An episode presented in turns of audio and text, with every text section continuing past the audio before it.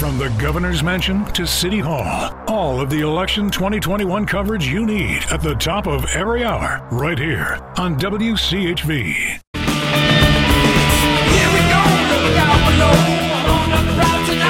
To Joe Thomas in the morning, it's Ted's morning.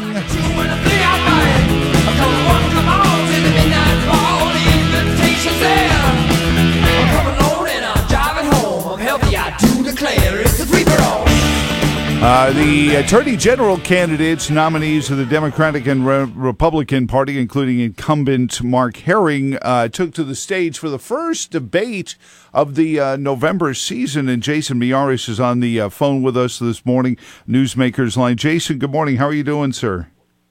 It is awesome to join you on this beautiful day. How are you doing?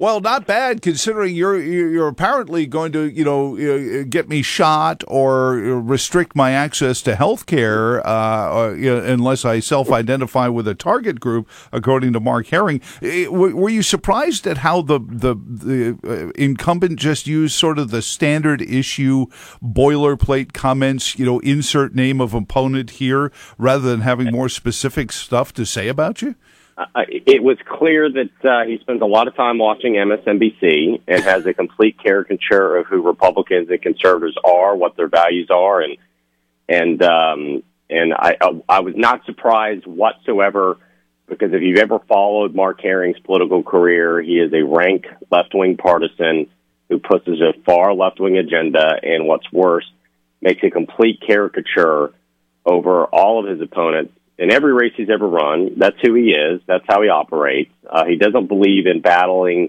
people on their ideas or the merits of the ideas. He'd rather make it caricatured. So my team knew and expected it.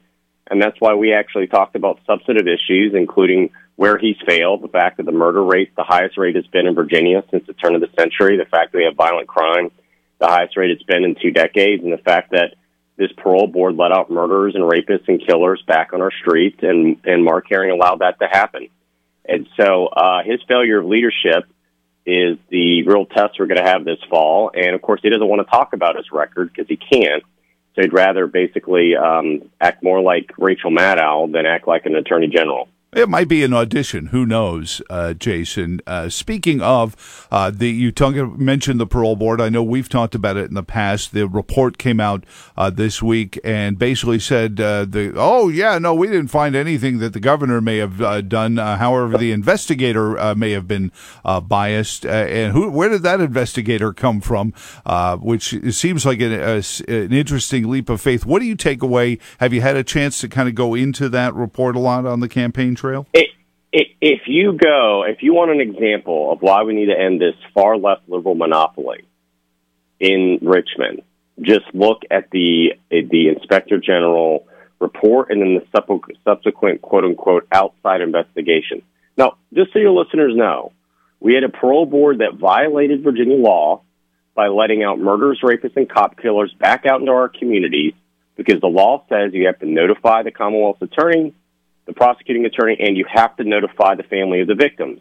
They failed to do that. The leaked emails show that they knew they were violating the law by not even attempting to get victim input, but letting out some of the worst human beings back on our streets. What's worse, the emails all show Mark Herring's office, the Attorney General's office, which advises the parole board, was abundantly aware of what was going on and knew what was happening and did nothing to stop it. Okay? Now, rather than investigating parole board that broke the law to let out cop killers, murderers, and rapists back on the street, the Democrats' monopoly in Richmond, they passed a law, passed a bill, actually added to the budget amendment, to investigate the brave whistleblower who contacted some of the family members that said, by the way, this parole board is not contacting you. They're about to let out some of these killers back on the street. Well, they investigated the whistleblower instead of the parole board. And then they say, well, the whistleblower wasn't wrong. The inspector general's report that came out that showed how the parole board was wrong, they were wrong. But they may have been somehow biased. But they never challenged the underlying facts of the case. They never they never investigated. And so they wasted two hundred and fifty thousand dollars of taxpayer money, money that could have gone to your child's school, your neighborhoods, could have gone to build roads, could have been gone to pay cops, they spent two hundred and fifty thousand dollars to hire a outside law firm, pay them four hundred, five hundred dollars an hour to do a quote investigation of an inspector general instead of actually investigating the parole board. That shows you the misplaced priorities and what happens when you have one party far left liberal monopoly in Richmond that we have right now.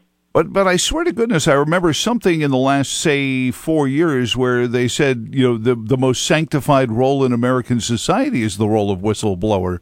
Uh, Jason, I, I uh, when did that change? Did I miss a? I don't go to all the meetings. I miss. I guess one. it depends whether you have an R or a D next to your name. Because I remember for about four years, up until about 2020, the whistleblower. Yeah, exactly. They celebrated them, and now they have a whistleblower that comes forward and they are attacked. Remember, we also have leaked audio that has come out of the inspector general being hauled into the office of the governor and being chastised by the governor's secretary of public safety and the governor's chief of staff, chastising them that they have the audacity to actually come forward and say, you are breaking the law. So here's my question. Where is the media on this? I mean, I know the Richmond Times Dispatch has done a few uh, stories uh, but the Washington Post, I mean, yesterday, as I noted uh, in my in my debate, I said, you know, the Washington Post loves to say democracy dies in the darkness. You know what else dies in the darkness? Any sense of accountability with this parole board, because outside the Washington Post does not cover this hardly at all, and so quite frankly, that's going to be why we're going to take our message directly to the voters because you can't count on the media actually to cover anything that is a scandal involving um, uh, involving the parole board. That's for sure. Well, and the media so bollocks the coverage of the story, Jason, that you know is what I saw. Uh, actually, you know, the reporting made it sound like the original police investigation into the uh, man who was released after what forty years for uh, killing a police officer. Uh, it was that was the investigator that was biased, not the one right. from the in, inspector general's office. Jason, what is your uh, website for people who want to visit you online? Uh, anybody wants to visit can go to jason4ag.com. That's jason, the number 4ag.com.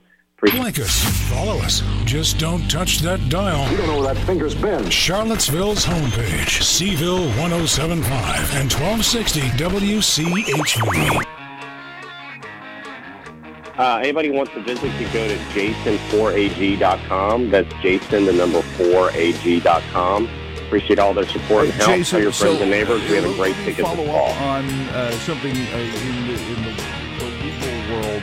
Uh, that that I think is important because we're we're seeing you know again uh, targeting of people uh, for I don't know if it's legal retribution or not, but it's it's uh, something I was asked about over the weekend, which is censorship, uh, and and I worry that there's self censorship. As our attorney general, you know, what will you do to make sure that people's ability to speak freely uh, in the Commonwealth uh, shouldn't be something they're they're afraid of doing for fear of retributions, either you know in the macro or even in the microaggression.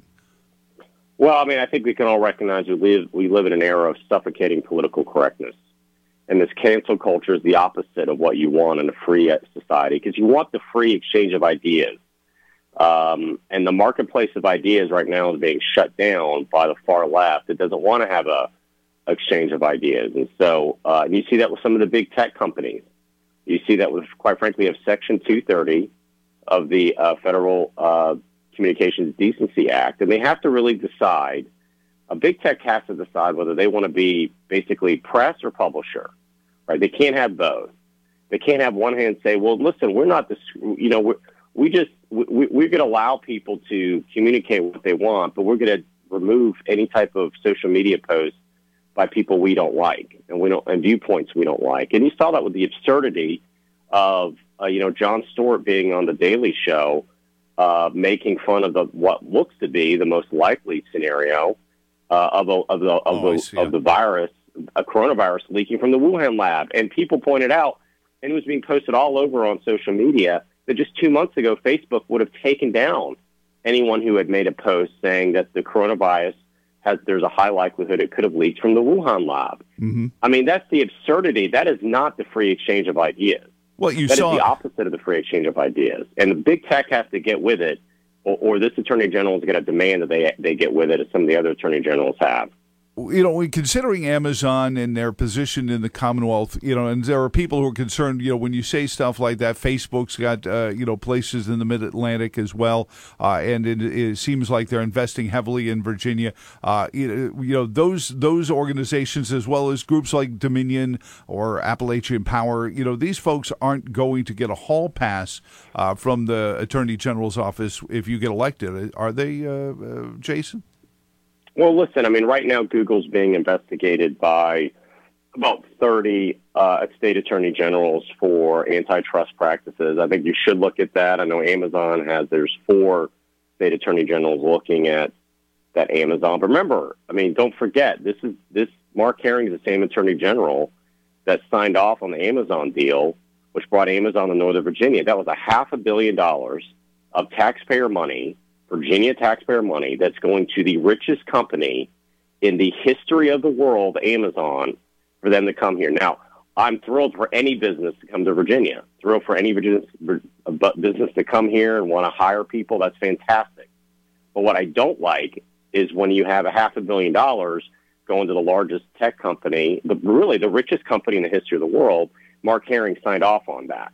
And so, do I think Mark Herring would ever actually have the, the, the gumption to actually investigate Amazon? Probably not. Is it clear, at least some preliminary reports that I've seen, that there could be some antitrust violations? I, I want to see what the reports show from these other state attorney generals. But at the end of the day, the attorney general should call balls a strike.